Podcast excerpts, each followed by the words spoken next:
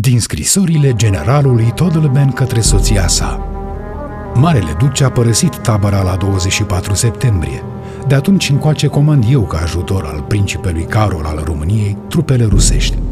Mi s-a impus o problemă destul de grea, aceea de a aduce la izbândă trupele noastre după pierderile așa de însemnate pe care le-au suferit aici. Numărul bolnavilor crește mereu, se resimte lipsa de provizii și furaje, caii se găsesc într-o stare deplorabilă și cad zilnic. În astfel de condiții, am luat comanda. Inamicul este complet încercuit. Comunicația cu Sofia și Vidin este total întreruptă. Ne-am apropiat mult din partea de est cu baterii și șanțuri.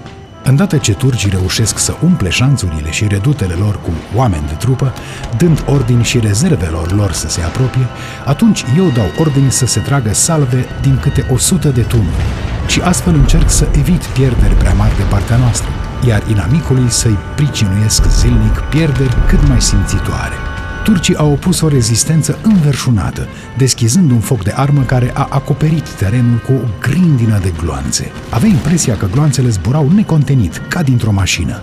Cu toate acestea, poziția a fost ocupată și fortificată imediat. Acum domnește din nou liniștea.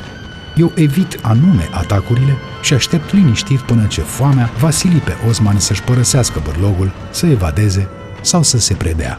În a treia zi am înoptat la români în tabără, fiindcă sunt sub comanda mea, am inspectat și poziția lor.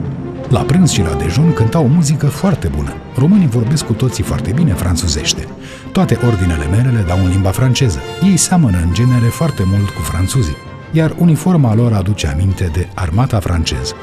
Plevna a căzut. În seara de 27 noiembrie am primit informații de la bateriile și avamposturile noastre precum și de la câțiva prizonieri, că Osman Pașa face toate pregătirile pentru o acțiune de erupere. Toată noaptea a lucrat telegraful, iar eu am informat pe toți comandanții. Plevna părea luminată, iar în anumite direcții se putea observa noaptea lanterne roșii. Turcii opriseră brusc focul. La revărsatul zilei de 28 noiembrie s-a auzit o canonadă și un potop de focuri de armă pe malul stâng al vidului. La orele 9 dimineața am încălecat împreună cu statul meu major și am dat ordin de înaintare și de ocupare a pozițiilor inamice la est de Plevna, adică pe malul stâng, îndată ce inamicul ne va fi părăsit de tot sau ar fi lăsat acolo numai forțe neînsemnate. Trupele noastre ocupară redutele turcești fără nicio împotrivire. În schimb, canonada și focul de arme continuară dincolo. Trecând vidul, ajunserăm pe câmpul de luptă care era acoperit cu cadavre de oameni și cai turcii atacaseră diviziunea a treia de grenadieri, cuceriră la primul atac o tranșee și luară șase tunuri.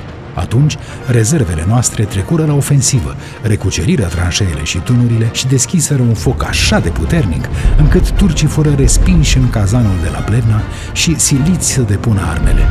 Osman s-a predat fără nicio condiție. Entuziasmul trupelor noastre era indescriptibil. Osman Pașa era rănit la un picior și stătea într-o caleașcă, având în față un medic care vorbește franțuzește. Marele duce îl salută și apoi avui eu cu el o convorbire mai lungă. Noi am strigat, bravo Osman Pașa! El părea foarte abătut și avea o înfățișare plăcută, prietenoasă și foarte simpatică.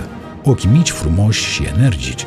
El este un bărbat de 40 de ani, de statură mijlocie, cu barbă neagră, scurtă. Purta uniformă albastră, numai cu trese la mânecă, fără decorații. Când ne-am adresat lui, el ne-a răspuns prin interpret. Nu toate zilele sunt egal de norocoase. Am făcut ce am putut. Sunt fericit că am fost vulnerat. Împăratul i-a spus că îi promite să poarte sabia pentru că s-a apărat atât de vitejește cu ea și l-a mângâiat că în Rusia îi va merge bine. În Plevna zac o mulțime de turci bolnavi și răniți, iar prin case zac îngrămădite mormane de cadavre. Orașul este grozav de murdar. Bulgarii nu au manifestat prea multă bucurie la intrarea noastră numai fetele și femeile aruncau pe furiș priviri din ferestre.